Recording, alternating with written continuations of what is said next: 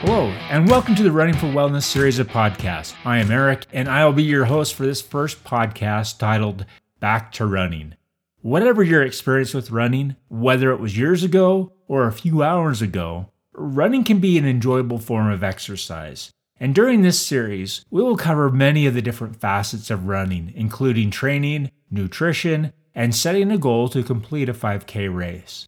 Whether that goal is to complete your first 5K or finish with the personal best, this podcast series will have you covered. Without any further delay, let's get started.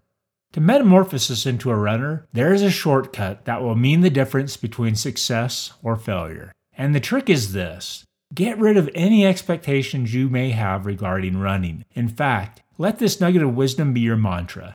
So let's go ahead and repeat it several times if you need to. I will have no expectations regarding running. All right, one more time. I will have no expectations regarding running. Clear your mind and start fresh, and you will gain years of running experience without tying a shoelace. Forget about the images of runners from your high school days or even your college days. The magazines, shoe advertisements, and fitness models who look perfect, even with their sweat dampened hair. Please ignore them and put aside the desire to buy the coolest looking pair of running shoes or the ideal outfit that is only going to accentuate your best features. And please don't start setting goals for weight loss or the runner's physique that you're going to have. This is because many perfectly capable runners have failed to take a single stride because of failing to measure up to their self imposed expectations. There is no perfect pace, perfect shoe, weekly mileage requirement, optimal body fat percentage, or weight requirement to become a runner. However, if you'll proceed in faith on this journey to become a runner, one step is really all it's going to take. So before we get started running, let's take a brief look at the capabilities of the human body. Inherent in human beings is a physical structure designed to move and remain in motion for long periods of time.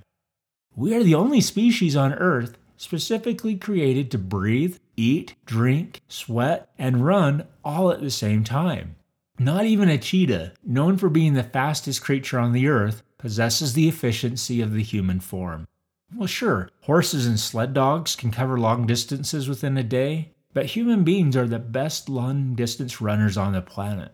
It's not uncommon for an ultra marathoner to cover over 150 miles within a 24 hour period. Now I realize not all of us want to be ultra runners, but we are capable of running a Saturday morning road race. So, what gives us human beings the advantage? First, we have an internal cooling system that regulates our temperature to prevent overheating. That is where our ability to sweat really shines. Second, our skeletal structure and muscular strength are designed to perform repetitive motions over a long period of time. These qualities make our bodies capable of enduring a 5K, 10K, or even a longer run. And third, we are born to run. Next, let's briefly revert back to our childhood.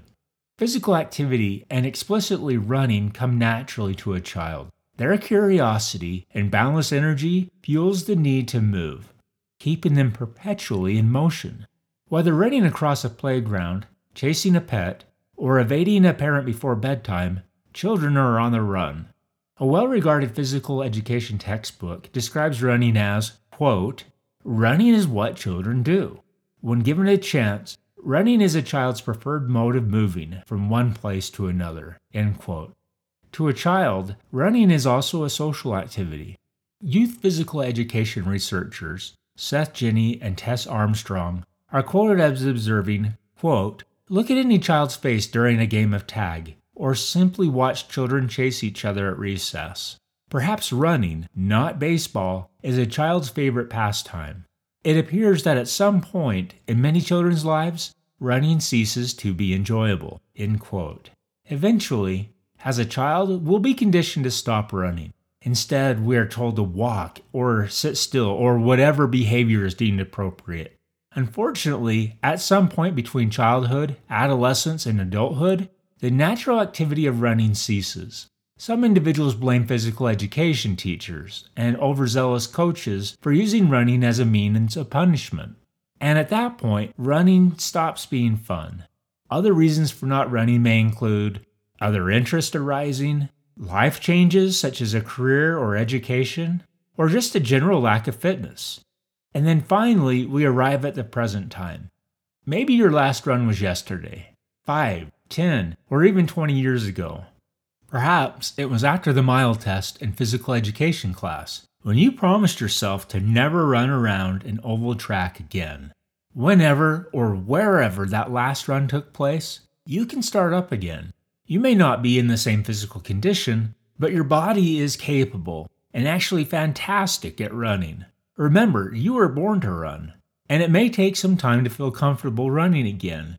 In fact, it will demand effort and persistence whether you are new to running or you're an old pro. And there are tons of studies and testimonials of shoe promoting athletes who can wax eloquent on the virtues and benefits of running. But for now, let's lace up those shoes and get moving. Let's go running. Find some athletic socks and a reasonable pair of athletic shoes. Don't worry about doing all the right stuff at this moment. We have plenty of time together to cover lots of material, including finding the perfect pair of shoes. So for now, put on some clothing that will be comfortable and allow you to move without feeling restricted. For this run, you're going to start out slow. In fact, slower than you want to, especially if you have previously run lots of miles and this course is just a refresher. So pick a location, whether it's on a treadmill, a neighborhood street, or your local high school track. Wherever you stand, go ahead and shake out your hands and arms and legs. Proceed to turn your head and neck back and forth slowly. I want all of your limbs to be loose before starting out.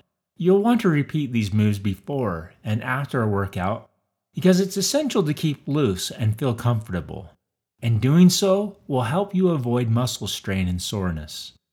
Now, stand with your feet about shoulder width apart, and we're going to do some toe raises.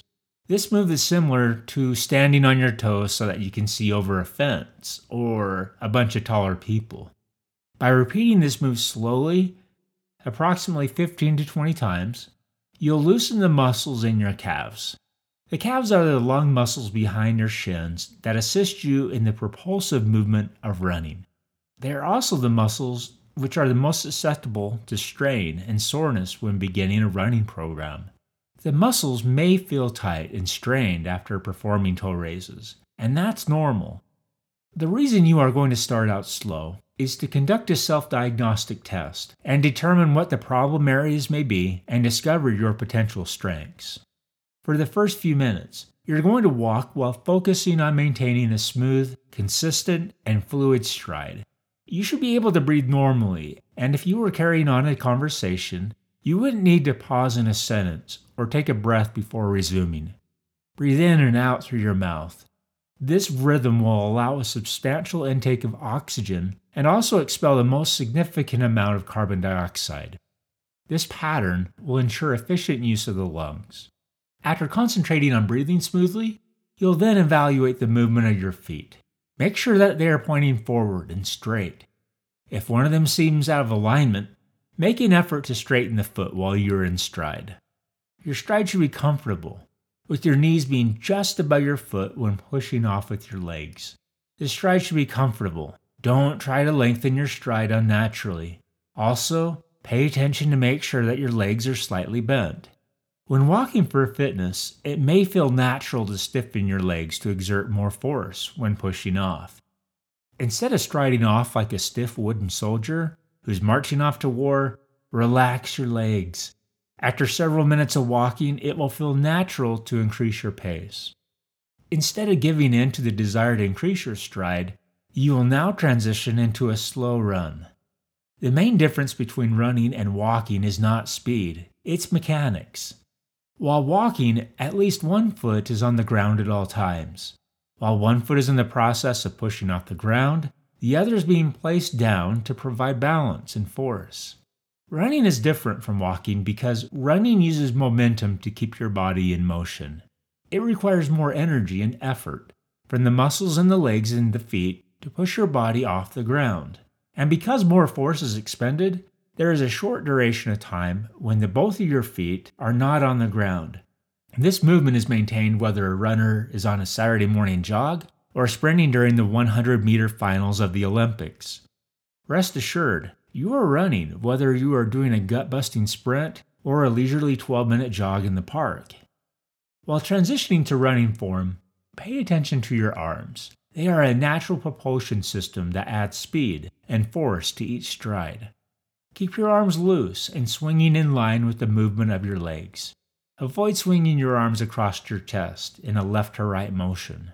Remember, you want to propel your body forward and not side to side. That includes both your legs and arms. Concentrate on maintaining a stride that feels comfortable, under your control, and natural. If you're trying to catch your breath or motivate yourself to keep on moving, chances are you're moving too fast.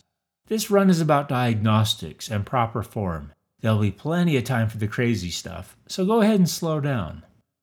After several minutes of running, you may be ready to take a walking break before resuming your run.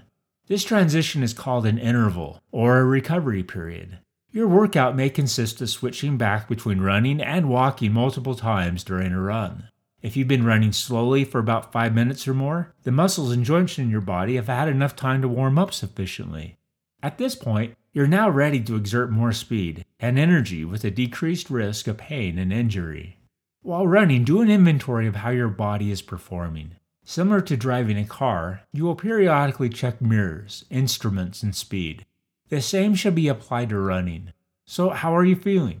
Is your breathing smooth and controlled? Are your feet pointed straight? Are your arms swinging parallel instead of across your chest? Are your shoulders and hands loose with your eyes focused straight ahead? These are some of the diagnostics you will want to review periodically. They are essential to maintaining an efficient running form and contribute to staying healthy and active. Don't be afraid to modify these pointers and add items to your own checklist. We're going to switch gears and connect the dots between running, setting goals, and using technology as a tool to put everything together. This running course is also a research study in which you are the participant. The design of the study is relatively simple and consists of this one question can technology assist a runner in reaching a fitness goal? That goal will be running a 5K. Many studies have been completed that have observed that fitness trackers and apps don't cause runners to lose weight, run faster, or develop healthy fitness habits. In fact, study data shows that the fitness trackers and apps are abandoned and forgotten after a few weeks. It's hard to argue with these studies because technology can't make you do anything. That determine and drive is inherent within us, and it doesn't come from an app. However, this study suggests that when participants set a goal and use technology to track progress, they will be successful. So that's what we're going to do over this series of podcasts. These podcasts will provide instruction on running and using technology, and you, the participant, will provide the grit and determination to run until you complete a 5K race. The duration of this study is four weeks long, so find a 5K race that you can run soon before the study is completed. And in the meanwhile, think about a smaller goal while you prepare for the 5K. Often, big goals are obtained by reaching smaller goals. So choose a goal that you can achieve within four weeks. It should be simple and cause you to step out of your comfort zone, but be realistic and obtainable. Also, consider why you want to achieve this goal. Perhaps you desire to show that coach from junior high that you can run a 5K and do it well, so you set a goal to run three times a week. Maybe you have run some 5Ks, but you want to beat your personal best by a minute, so you focus on speed and strength training for four weeks. What if you're going to run as a way to relieve stress? Well, wanting to get rid of stress is a great goal. Just determine how you will measure success over the next four weeks. Take some time and come up with a goal that feels exciting and motivating, not anxiety inducing. Make sure it's something you want to do and not try to meet someone else's expectations. Write that goal down somewhere so that you can reflect on it often, and feel free to tell a few trusted friends about it and your intent so they can provide support and encouragement. My first running goal was to run for five minutes at a time for five days a week. Each week, an additional five minutes were added. The goal was simple, attainable, and measurable. And after a period of time, running was no longer a chore. Going for a run became fun and something I looked forward to. I had always disliked running in school and dreaded any time a coach or instructor sent me out to run a mile or any other distance. It wasn't that I was a horrible runner, it was because there were just a lot of kids that ran faster. My self imposed expectation of success was based on speed because that is what the crowd valued. After some time had passed, I decided to prove to myself that I could excel as something, as something as terrible as running. I still wasn't fast, but discovered I could run pretty far and embraced long distance running. Even a 5K can lead to the darker path of the marathon. Well, that is another story, but the process was a series of little goals that added up to something I was proud of. Whatever your reason for running, whatever monkey you want off your back, it can be done. So let's get running. During our next podcast, we will take an in depth look at fitness tracking devices and mobile apps. I will discuss their amazing features and how to integrate them into your personal fitness goals. These small devices can be a tool that motivates and helps us achieve amazing things. Also, please answer the following question in the workbook located in the first chapter. Take some time to reflect and write a brief and concise answer. The question is this What goal will I accomplish over the next four weeks? And why am I choosing this particular goal? That's all for this podcast. Be sure to watch out for podcast number two, titled Running with Technology.